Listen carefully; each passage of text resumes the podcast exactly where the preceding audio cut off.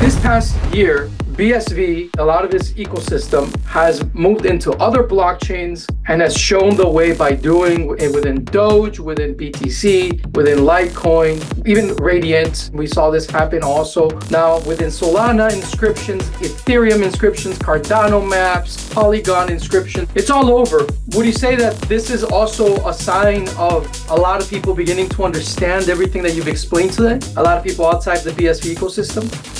Yeah, we're converging. We're not diverging anymore. We're starting to converge, but we're converging around the ordinals narrative, the inscriptions narrative, but we're not that far away from converging into let's just do all this stuff on one chain.